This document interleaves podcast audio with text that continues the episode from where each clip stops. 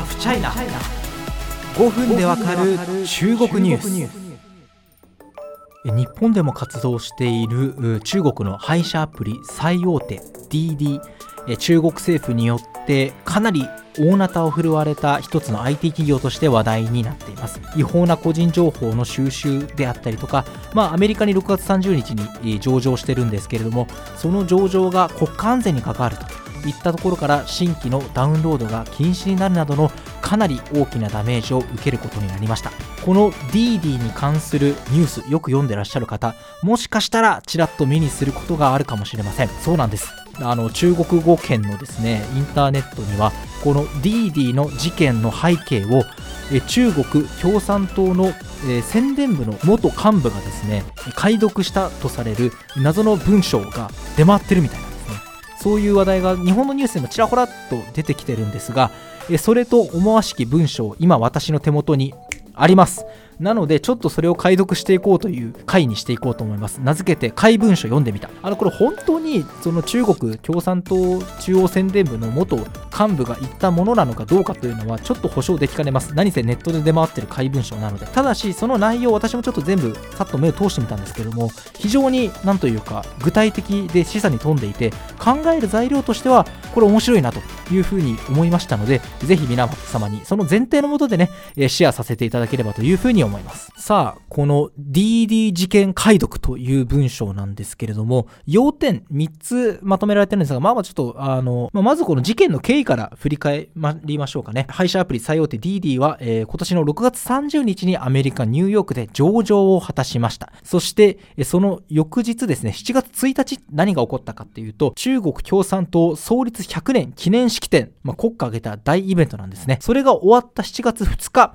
えー、中国政府の機関がですね、え、この DD に対して、え、ネットワーク安全に関する審査をしたということを、ま、発動するわけですね。そして新規ユーザーの登録を止め、7月4日に DD の、え、アプリのダウンロードが停止になったということが報じられています。そしてこの DD は、まあ最初はその違法な個人情報収集があったという名目だったんですが、このアメリカ上場が国家安全に危害を加えるのではないかというような疑惑が持たれているということが報じられています。さあ、この事件の背景について怪文書はこういうふうに指摘をしてるんですね。まあ、ディーディはですね、アメリカ上場に向けて長い時間、まあ、水面下の努力をしてきてですね、まあ、各方面の支持を得られるようにしていたと。要は上場するしないっていうのは企業の選択なんですけど、そこは中国ですから、中国政府ないしは共産党の各部門に対して、私たちアメリカに上場して資金調達するからよろしくねっていうことで、仁義を切ろうとしていたんですね。そしてこの怪文書によると、実は中国政府の交通部と、さらに発展改革委員会はポジティブな態度をとっていたということなんです。ああ、いい、アメリカいいんじゃない？上場していいんじゃない？っていうことです。だけど、この上場するタイミングに関しては、ちょっと延期してくれないかっていうことを言っていたということなんですね。なぜなら6月30日、さっき言ったように中国共産党創立100年記念式典国家の威信をかけた対外的にも非常に重要なイベントの前日、そうなると中国の共産党政府すべてがバッタバタの時に上場するのはちょっとやめてくれやということで、あの上場はちょっと待ってねというふうに話をしていたということなんですね。そしてこの怪文書によると、最初は記念式典が終わった翌日7月2日で上場するのはどうかみたいな話になっていたんですが、最終的に DD がなぜ6月30日に上場を決行したのかはわからないというふうに言ってます。結果 DD は30日に上場、1日は皆さん共産党の式典でバタバタなので対応できず、終わった2日にやりやがったなということで対応を始めたということなんですね。えー、この出来事はですね、あの、中央の、えー、リンダオ、つまり中央、中国共産党の中央のリーダーも、この事件に対して大変怒ったと。このディーディーがやったことは非常に重いことで、その時に使ったこんな言葉で表現したということが書かれているんですね。ヤンフォン・インウェイ。表向きは立てまつっておきながら、影では全く違うことをすると。要はもう簡単に言うと裏切りですよね。ということで非常に重く批判したということなんです。さらにこの DD とコミュニケーションをとっていた、まあ中国政府の各部門も中央から批判を受けるんですね。あなたたちさ、こんなさ、企業に対する監督もちゃんとできないのってことで、政府部門もメンツを潰されたということ。これは、アリババ、まあ、アリババが独占禁止法違反で3000億円を超える罰金を受けたんですけども、その事件と比べても、さらに重いものだというふうに指摘されているんです。中国政府や共産党の各部門は、もともとアメリカの上場に対して前向きな態度を持っていたということはこの文章で指摘していますが、実は共産党の中央は違う考えを持っていたとこの文章は指摘しています。こういうふうに書いてあるんですね。共産党の中央の今の態度は、みんなにアメリカ上場をするなとは言わないが、ここには隠れた意図がある。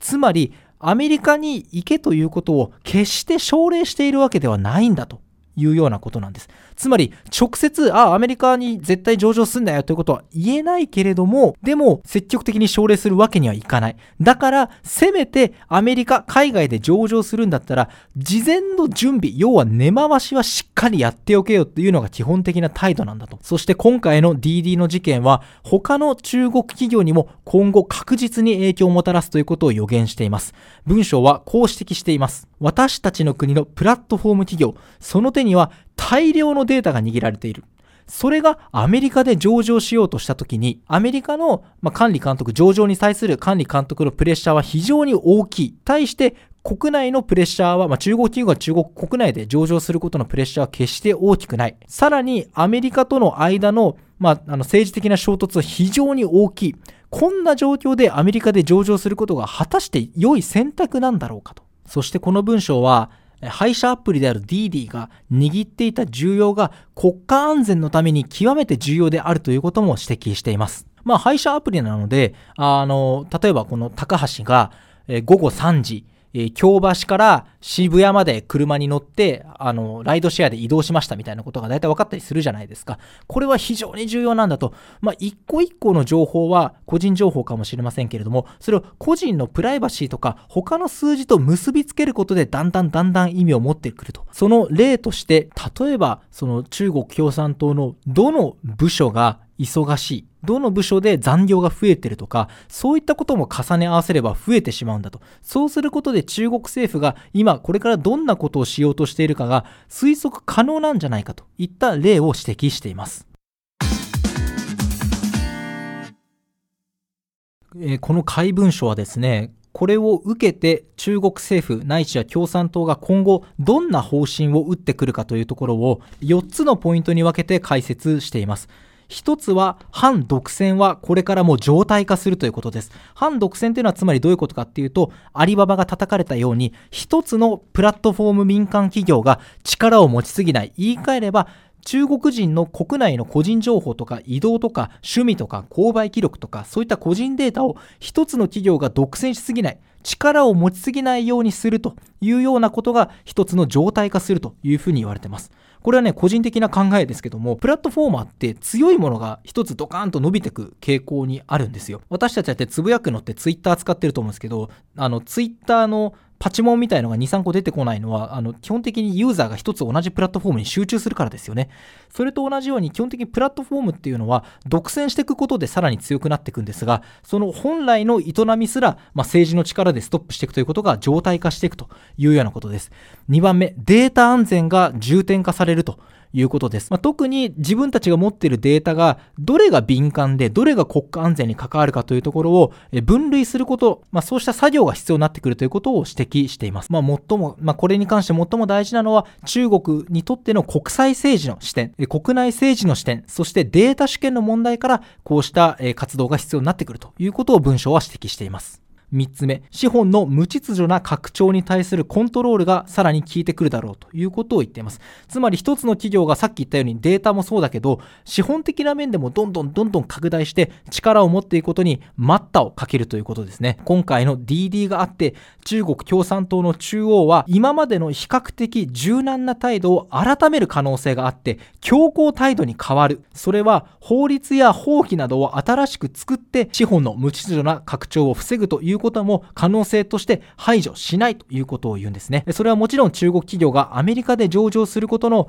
まあ、リズムであったり、数であったり、規模であったり、そういったことに関しても、えー、おそらく影響を及ぼすだろうとまあ、簡単に言うと中国企業がどんどんどんどんアメリカで特にプラットフォーマーは上場しにくくなるだろうということをこの文章は予言しているわけです。まあ、それだけ DD の影響は大きいってことですよね。DD が今回やっちゃった中で一番ダメなのは、やはり政府部門との基本的な信用関係をぶち壊したということにあるというふうに言っているわけです。あの、いやいや、あなたたちアメリカに上場していいからね。ただ、7月1日って共産党にとって絶対大事な日だから、その前日に上場とかマジでやめてねっていうところを話してたのになぜか30日に上場してしまって、やっちまったと。いうようなことです。え4つ目、未成年保護なんですけれども、まあ、未成年保護っていうものの旗印にプラットフォームを叩くかっていうと、まあ、大事なんだけど、他のマターと比べてそこまで重要ではないよねっていうことを言ってます。そして総括として、えインターネットの、まあ、管理監督の変化の数勢は最終的には国家安全、政治安全、まあ、この2つはどういう意味かっていうと共産党の一党独裁が守られるというふうに理解してください。国家安全と政治安全が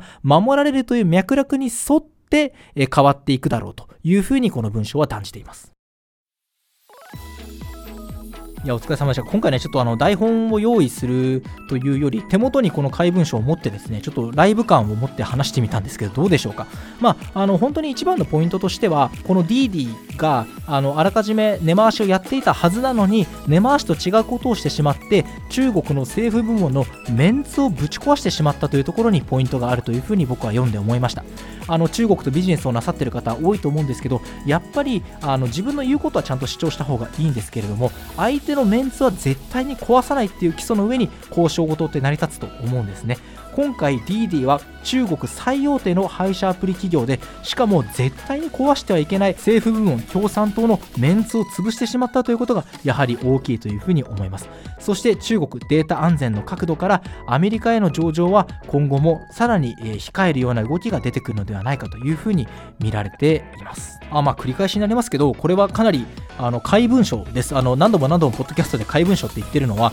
あのこれが正式にその共産党の元幹部が出したものという確認を取る方法があの現状ないからなんですけれどもとはいえ非常にですねデータ分類がこれから共産党内でこういうふうに位置づけられていくその定義はこうだみたいなものがあってですね非常にあの具体的な内容であの考える材料としては面白いなと思いました、えー、これからもねぜひちょっと面白い話題はポッドキャストでもガンガン取り上げていきたいと思います。ますのでよろしくお願いします。